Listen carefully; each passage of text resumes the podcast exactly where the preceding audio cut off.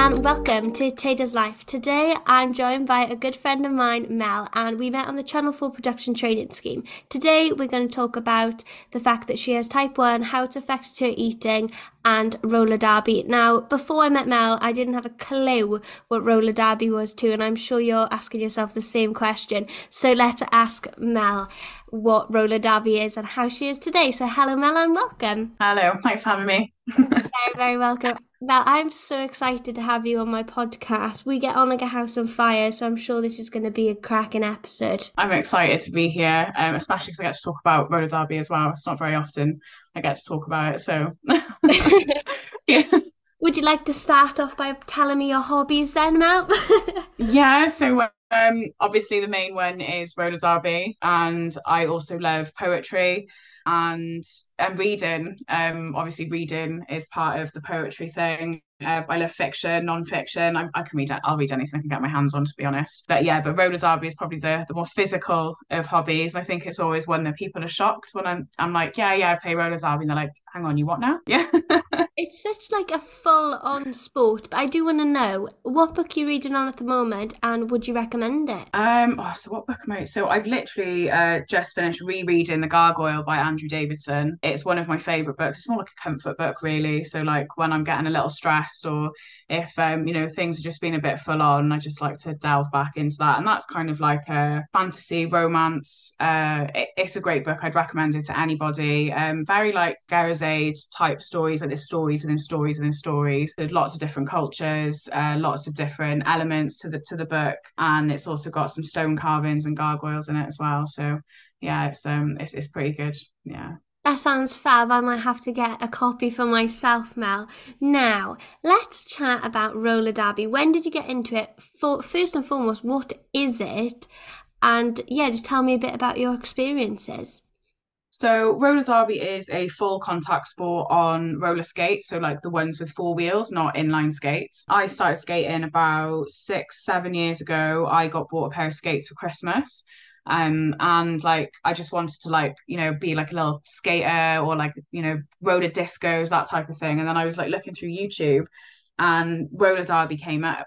And I was like oh what's this? And like the more I watched the YouTube videos I was like this looks absolutely wild and I want in. So I I googled my local team which happened to be Bridgend roller derby at the time and I joined their learn to skate uh, which was like a six week course that I did, like kind of gets you up on your feet and make sure that you're safe to skate and whatnot. And it just, it's just absolutely snowballed from there.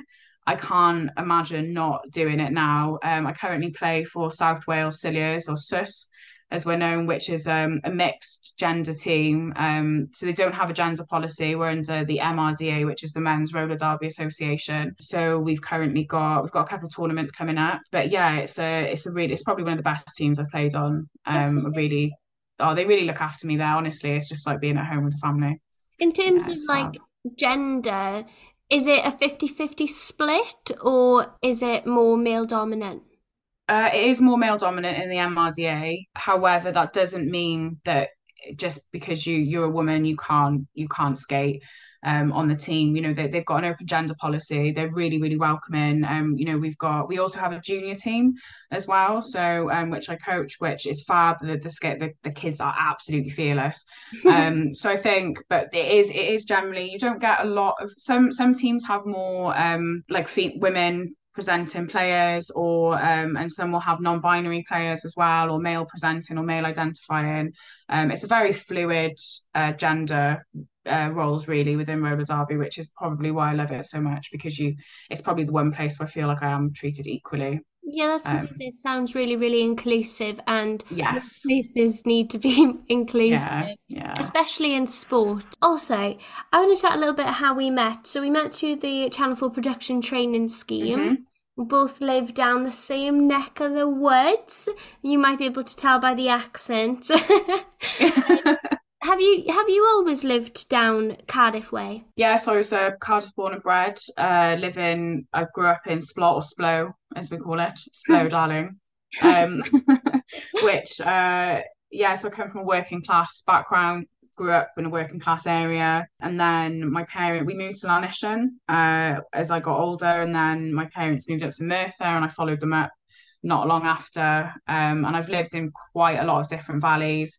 Uh, just spent the last like six years in Ebbw Vale, um, and I've just moved back down to Merthyr, Merthyr Tydfil. So yeah, it's uh, but the communities are great in in all the Welsh valleys. So No, that's always a that is so true, and that's something that I would stand by. Everybody knows Yeah, everybody in a valley, and I don't know whether yeah. that's a good thing or not a good thing. This sense of community is definitely there. And now that we know a little bit about your roller derby experience, were you playing roller derby when you first got diagnosed with type 1 diabetes? Yeah, so I think that was probably like out of all the things I worried about initially when I first got diagnosed was uh, when when will I be able to skate again? Will I be able to skate again? Uh, because it was uh the, the whole diagnosis was a massive shock and I had played for I played for three three to four years uh before so I'm coming up to four years diagnosed. So yeah so I've been playing roller derby for like three three and a half years when I got diagnosed. So, what was your diagnosis process? What happened? it, it was very traumatic. I say uh because I'm like yeah it was it was probably one of the traumatic stories you hear about diagnosis. Um there's no history of diabetes in my family actually. Um not even type 2 uh, there is type 2 uh, on one side of the family but we're not related by blood so it kind of like didn't doesn't count in terms of medical things and yeah it was it came on in the space of like two weeks uh, which is usually how type 1 does come on um type 2 is is, is a little bit different and there's there are other types of diabetes but um, which I can like kind of I can send you some links to pop in the podcast about those. But type one is yeah, so it came on in the space of two weeks, and I basically lost uh, a stone and a half in two weeks. Um, was really tired, like, and I mean exhausted. Like I was going to uni, um, because I was doing my teaching degree. I just started my teaching degree at the time and my masters. Uh, so I was kind of going to uni for like three to four hours a day and having to excuse myself because I was so tired. And then I was coming home sleeping for like five hours, and then I'd get up, make dinner for me and my ex, my ex, well, my partner at the time, my ex now, um, make us dinner, and then I would just sleep again until about eleven o'clock. Then I'd get up, let the dog out, and then go back to bed for eight hours, and I would still wake up exhausted. Um, in between that, I was going to the toilet all the time. Like I was, and I was drinking a lot of water. So I like not just water, like basically any liquid I could get my hands on and it, it would be like I think I remember the one day um I think I drank like three liters of water like in one sitting um because I was just like I felt like I, I, I could I was just couldn't quench my thirst. Um and it got to the point where like people were like like did did I not just get you a drink? I'm like yeah but I drank it. Like I, I'm dying of thirst. Like I feel like I'm dying of like I'm just I can't get enough. Um and I did actually go to the GP uh, to say, look, I'm a bit concerned about these symptoms. But because I've got uh, OCPD, I- am highly stressed a lot of the time anyway, and I've got I'm I'm anxious, or not so much now, but at the time I was very anxious. So the doctor was like, you know, it could be stress, which you know you, you do listen to GP and you think, yeah, yeah, okay, yeah, it, it probably is stress. You know, I'm, I'm I am a stressed person. Um, but then a week after seeing the GP, I was in A&E, uh, and then within 10 minutes of me being in A&E. Basically, I'd started throwing up at four o'clock in the evening on a Tuesday. I was still being sick, still vomiting at four o'clock in the morning. Um, at this point, I had a raging temperature. I was like hallucinating, delirious. Uh, so I called my mum to come and take me to the hospital. Um, within 10 minutes of me being in A&E, I'd been rushed into resus. Um, and then I just passed out and don't remember anything. Um, and woke up to uh like loads of equipment being like in me and they're then being like you've got type 1 diabetes Does it normally take something so extreme to happen for you for people to be diagnosed? Like, does it have to? Because every person I've talked to, they've had something happen that's pretty extreme before they get it diagnosed. yeah in, in children it's not so co- it, it, well that it is and it isn't so with some some children it depends on the knowledge of the doctors as well actually. So and, and how the child or the adult is presenting. It's more common to be diagnosed as a child. I wasn't diagnosed until i was 29 so it was a big shock like when they took me into hospital and um, the consultant had actually asked me like if you if you are you sure you've never been diagnosed with type 1 diabetes before? And I was like, no, definitely. And my mum was like, yeah, she's never, there's no history of it in the family. Um, but usually that's why they the four T's tired, thinner, toilet, thirsty. Um, so the four T's they say what to look out for. So obviously in children, parents are looking out for those things a lot more. But in adults, they can be attributed to so many different things that but and then by the point I was as sick as I was, I'd had uh, ketones, which are really dangerous when you've got type 1 diabetes because your body doesn't produce any insulin to get rid of those ketones. And ketones will slowly turn your blood to acid, and you get what's called diabetic ketoacidosis. And then all your organs start shutting down, and it's bye bye, basically. Oh my. Um, that honestly sounds it, awful it was pretty it was pretty traumatic. And i think i think i actually thought when i was passing out on the re- the bed in resus i thought this is it like i'm, I'm gonna die. And my mum was sat across me and like she looked up she was ter- she looked absolutely terrified. I've never seen her look so scared. I was so ill that i was just such you know what, i don't care. Yeah. and i just passed out. Um there was no fight left in me at that point. I was just like i'm whatever this is i'm going um, but obviously, luckily, I did wake up. Well, and, you uh, carried yeah. on now because I can't imagine my life without you. But like Aww. that must have been so traumatic to go through, and like I don't, I just don't understand how like you know they didn't pick it up before but then i do at the same time but it feels like it could have been prevented because you went to the gp do you know what i mean yeah. something could have happened sooner but it took for you to literally be on death's door. Yeah. For it to happen. What was the process like once you were in hospital, you fainted and then what have you? What was the process then? Uh, so I was put on what they call a sliding scale. So I was administered insulin immediately um, because my ketones were like 4.2. Um, and anything above like three is, is danger zone, really. Um, so 4.2 my ketones were and i think my blood sugar was something like 46 which is like a normal range is between 5 to 8 um so which is why i was losing weight because you get ketones which burn fat. So my body was burning all of the fat it had for energy because it could no longer process the sugar i was eating because my body had just stopped making insulin. Um so, did it, so which is why i'd lost all the weight. So did you just your body just stop making insulin? Like, were you like ill beforehand for you, like your system to be like weak? Uh, I think I'd been I'd been ill two months prior. I picked up a virus from uh, somewhere. I was working away. I used to work in hospitality, doing like events, outside events and things. So I'd camp in fields, and I picked up a virus and had to go home. And I was actually really poorly then. But up until that point, I'd generally been fit and healthy, other than like maybe like a little bit of hospitality burnout. But you know, um, other than that, yeah, I was I I considered myself fit and healthy. Um, you know, played a lot of sport, went to the gym, did a lot of weightlifting, all of that kind of stuff. There's nothing to suggest that uh, I was ill otherwise. Um, and yeah, again, because it happened over the space of two weeks, and I was just losing like pound, pounds and pounds a day. Um, but now I know that is because my body was burning its fat reserves um, because I couldn't process the sugar or the carbohydrates that I was eating. So I was just, which is why I was weeing so much as well, is because you uh, then pass the sugar through your urine. Uh, so I didn't yeah. realize that was like how it all sort of worked. And mm.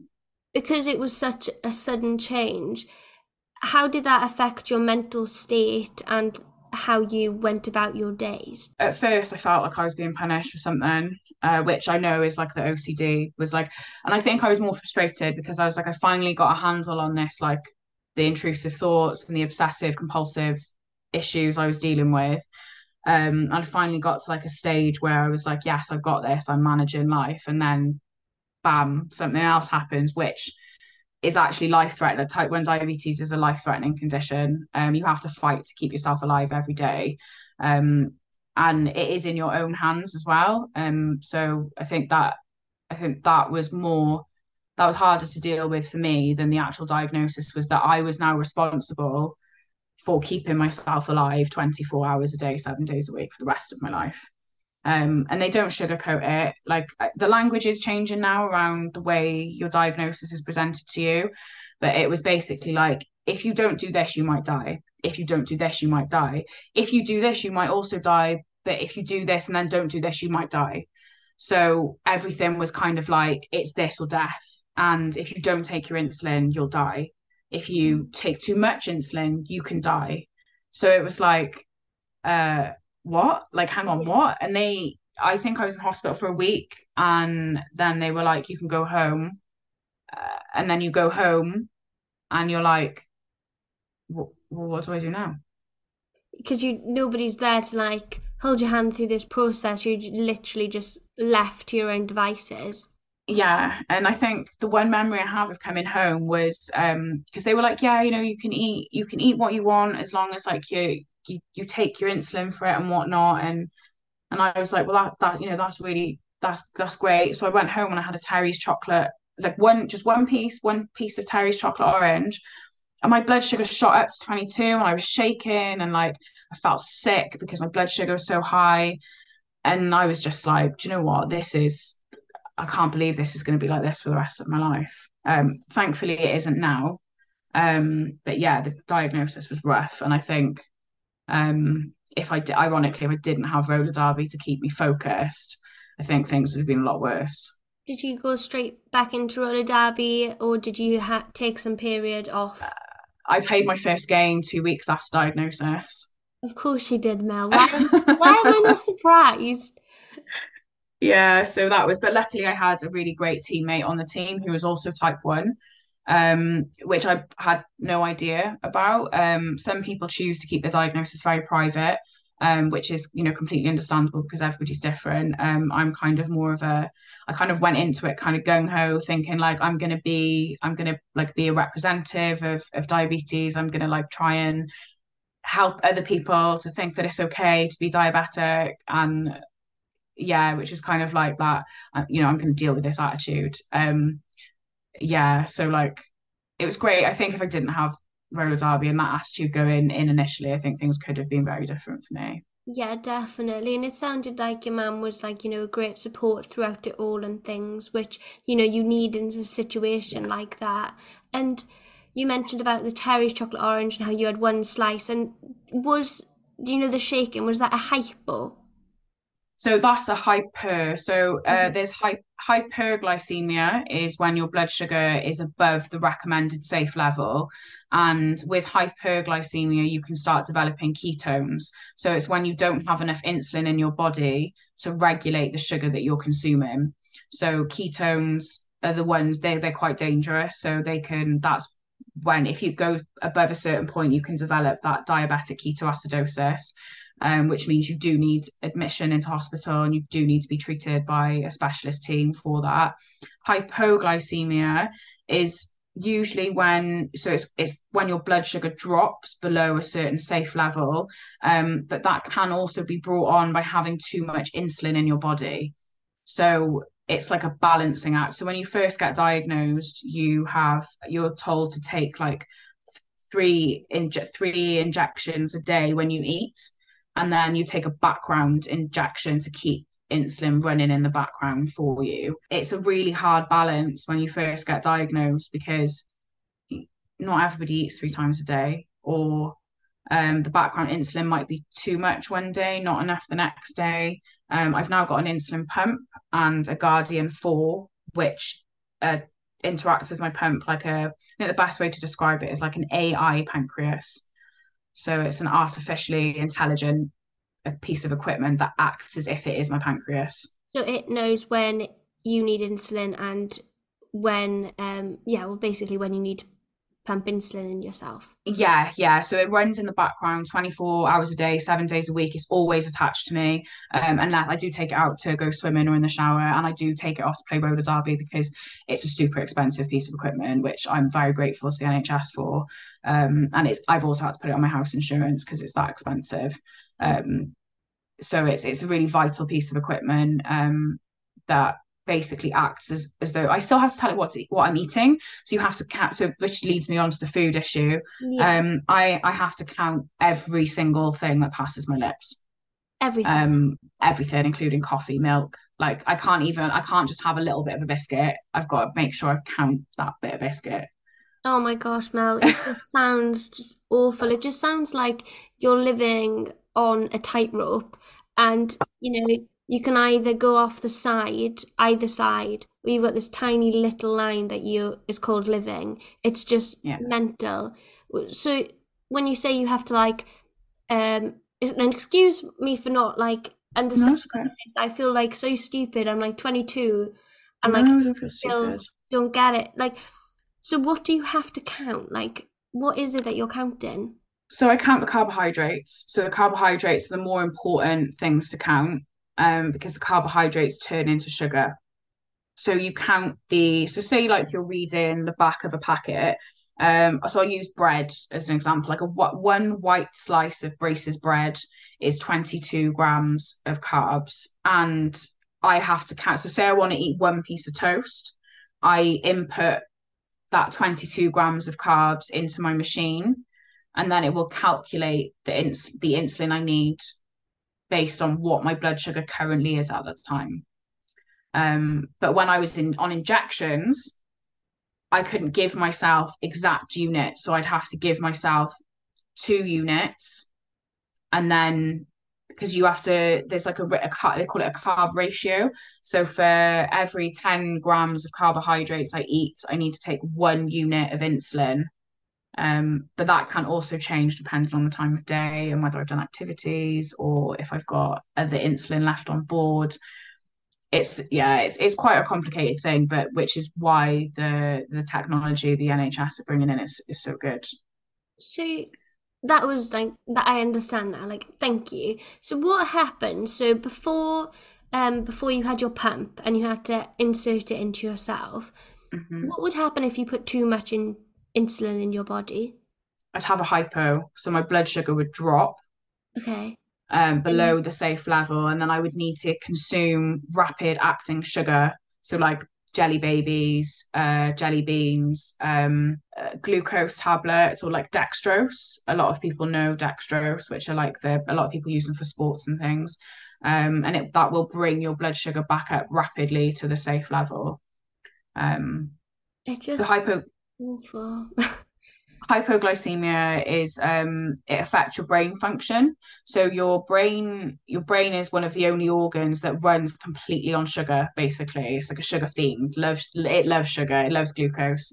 Um so you get impaired brain function when you have hypoglycemia um which can affect your so for me when I have hypoglycemia I tend to go really pale I start sweating uh, I slur, my speech gets slurred. Um, and sometimes when it's below like 3.2 or something, I can't actually see anymore. Um, so my vision goes completely blurry, and like sometimes it's gone to the point where like I just like all I can see is black. Um, and I've got to lie down, or in some cases, if your blood sugar is so low, you can actually become unconscious. Um, which at that point you need an emergency injection called glucagon, which is like stabbed into Pulp Fiction style. Um, it's quite dramatic, but and then you've got, got to call an ambulance. Um, but that stimulates your liver to produce emergency sugar. But also that doesn't work if you've had an alcoholic drink. So So do you not drink alcohol just in like do you consume alcohol now or you because you'll have to how do you even check how how much carbohydrates are in that or anything like that? The internet is your best friend.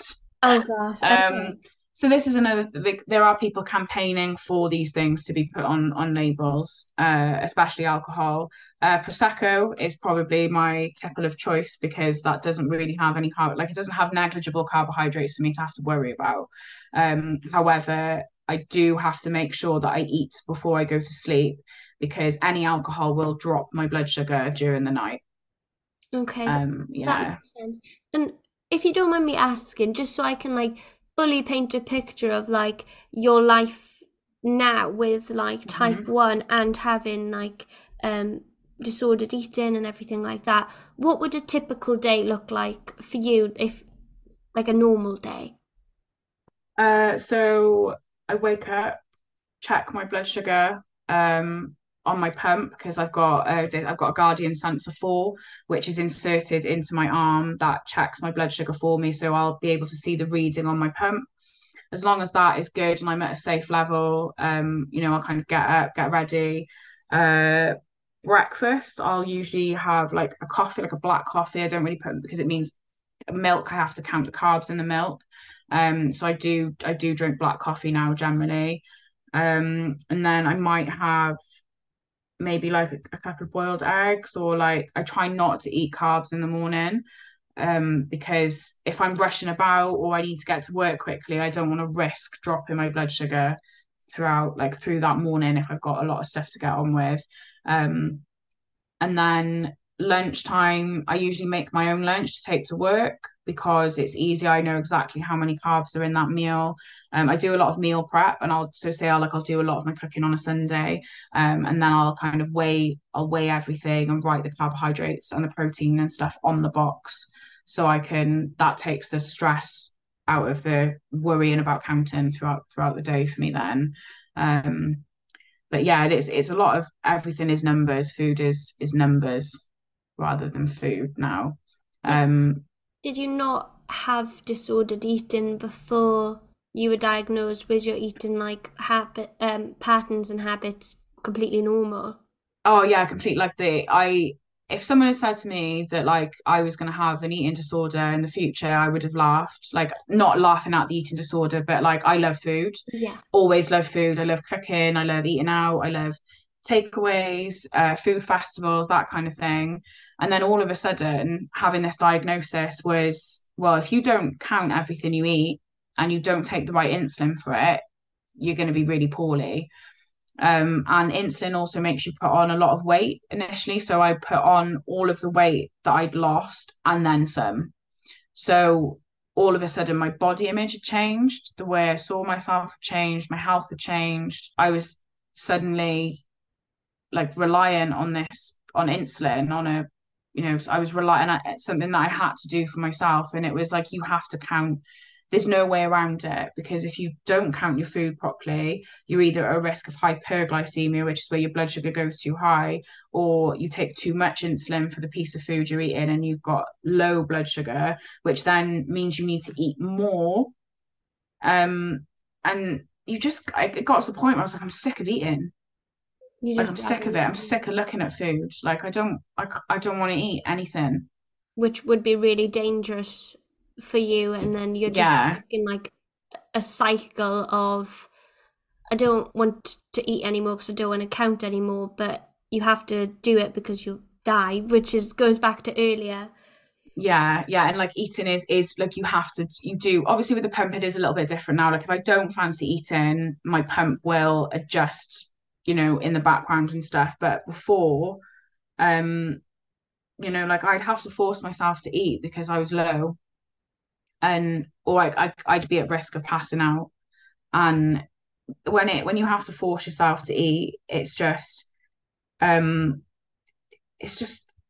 It's, I can't explain it. Like, it's not like be yeah, make it like having to make yourself eat something you don't want to eat is just, it's just not nice. And then there's also other stuff that comes with disordered eating where I would find myself avoiding eating so I didn't have to take any insulin because the less insulin I take, the more weight I lose. So it became a thing of like, I want to get my body back. I want to get my diabetes body back, like pre diabetes. Um, and I want to be at the, the weight I was to play roller derby better. So I stopped taking my insulin because and then so the higher your blood sugar is the more ketones you have and the more ketones you have you burn fat so you'd lose weight. Um so I'd do that and then but then I'd be really poorly because I'd have really high blood sugar and I'd feel sick all the time and then sometimes i'd be too nauseous to play roller derby which so it kind of counteracted the the what I was trying to do. Um and then it became or I'd binge eat because I was so scared of going low that I would eat as much as I possibly could and then not count the insulin properly for it. Um, so it just kind of went in swings and and then it got to a point where I was only eating like one meal a day.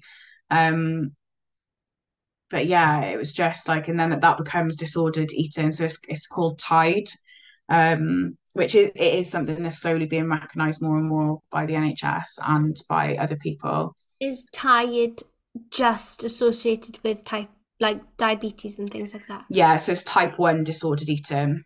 Okay, I've never um, that before. I might put that in the title, like disordered yeah. eating, because I think yeah, it'll be good to raise some awareness about that actually. Because yeah, definitely. it's just crazy. And uh, do you know many people now who have type 1 diabetes? Uh, I mainly online. Um, I am currently in a project, working on a project with um, Rachel Humphreys, who's the Type One lead for Wales. Um, so I'm I'm in a group with other members uh, who have Type One disordered eating, and I think that's the first time I've been in a room with other people who are Type One and also have disordered eating. Um, so it's been really great to connect with other people, and and you kind of realize, oh my God, it's not just me. Like I'm not the only one that's experiencing this. Um, you, you may have some people may have heard of diabulimia. So diabulimia is like the more recognized uh, eating disorder that comes with diabetes, and that's where you withhold your insulin um, to lose weight, basically. So you still you can still eat, um, or you eat and then purge. Oh, so, yeah. um, but then still not taking any insulin for it. So and that becomes quite dangerous. But a lot of people think eating disorders and thin people. Yeah, I think that's something that I've like learned with age. Like when I was younger, I thought eating disorder was, you know, you had to be like super duper thin and like, you know, be on the brink of death sort of thing. When actually eating disorders is just disordered eating. Like if you're not having like regular meals a day and if you have a bad relationship with food or if you're withholding something or anything like that you have an eating disorder like weight it, it's completely separate yeah. like that's yeah. a completely separate problem like what you have that's an eating disorder and what i had when yeah. i was about 15 that was an eating disorder like you know there's no denying it and it's like shocking how many people online that i'm like um, recognizing now have EDs. Like it's yeah. completely crazy how many people have this negative relationship with food, and like I can't imagine what it must have been like for you when you had to go from like living your not not your best life because you were really ill for about two weeks, but like living like a really regular sort of life, and then mm-hmm. it just flipping in seconds. Like that's that's really hard. I think that it, it kind of went from like one day I was cooking whatever I wanted and being like, yeah, I'm gonna like eat a Chinese or uh, I'm gonna have a cookie or a slice of cake, and now I'm like, can I eat that? Because or do I have the tools to tell me how much is in that piece of food for me to be able to eat it? So I think that's what a lot of people don't re- and that's why like so sometimes like I'll make sure I look at the menu and stuff before I go for dinner or um I'll look up online like and there's a book called Carbs and Cals as well that you could they give to people who are first diagnosed and that has like the weight of of a lot of food in it that you're going to eat every day. Um but yeah and you do kind of like because you have to count everything you're just like is it worth me eating this piece of food? Yeah. Because it's it kind of sucks the fun out of eating. And for somebody who loves food or did love food, I've been slowly rebuilding my relationship around food and cooking, but which is, is, good. And like I've got a really good support network for that, um, mainly based in Roller Derby. Um, to be fair. And yeah, so and, and having people who understand, like everybody I'm on the scheme with with Channel 4 is absolutely amazing. Um, I don't ever feel like I can't eat in front of them. Um, because I they don't question me counting my food or they'll see me on my phone just before I'm about to eat or you know I'm trying to like navigate how much that weighs or like they'll see me like lifting food up with my hands and stuff and like you know they don't quite people don't question it and I think that's that's great like that acceptance of that it's just Mel that's what you got to do. Yeah. Well the thing is like you know we don't question it but at the same time you're not afraid to answer questions. Like you're you're really happy to educate us all and you know that like being on this podcast you're educating so many people like you have no shame in your diagnosis which you know more people sh- should raise awareness and talk about what they're going through because a lot of people are going through it. And um yeah, yeah it, it's just mel. Yeah what advice would you give yourself if you were going through the process again? Don't be afraid to ask for help. I think that's the biggest one. Or say to people, look, I'm I'm I'm struggling with food today. Um, or, you know, can you help me count this? Or do I is there anywhere I can get the nutritional information? Like, don't be scared to ask for the nutritional information when you go to places, um, because that is part of the stigma. I think of like, oh God, I'm gonna have to ask what what's in this. Um, and like if you have an allergy, you got there'd be no question. Like if you're allergic to peanuts, you have no people. You just be like, no, I can't eat that. That might have peanuts in it. But so equally, yeah, just don't be scared to say like, look, I I need to, it's for I'm looking after myself and I need to see how much this weighs or what is contained within this food. So just uh, be less, be kinder to yourself. I think that's probably the biggest advice. Like be kinder to yourself and like every day is a learning process. Yeah. Um, and that people with a working pancreas don't have flat lines. So people with a working pancreas will not have stable blood sugar throughout the day. So like people with, with diabetes shouldn't either. Um, so I think yeah, like just be kind to yourself and like, you know, just because your pancreas doesn't work doesn't mean that it needs to be perfect. Because people with a working pancreas, their their pancreas doesn't work perfectly either. So yeah. I think that's really, really good advice and I'm so glad that you've actually been on my podcast and you've oh, opened my eyes up to how life can change in like a matter of minutes, days, yeah. seconds, what have you. And yeah, thank you so much, Mel. And good luck with your project that you're doing with um Oh, thank you. What is it for the Welsh Gov? Uh, yeah, so it's for uh, NHS Wales. I'm not, I think it will be NHS England as well, but I know that my project is specifically focused in Wales at the moment. Um, so yeah, so I'm going to be, there should be some short films coming out soon. Um, so yeah, I'll be able to update you as soon as we finish filming and, um, and yeah, like doing some like good, good raising awareness of type 1 disordered eating.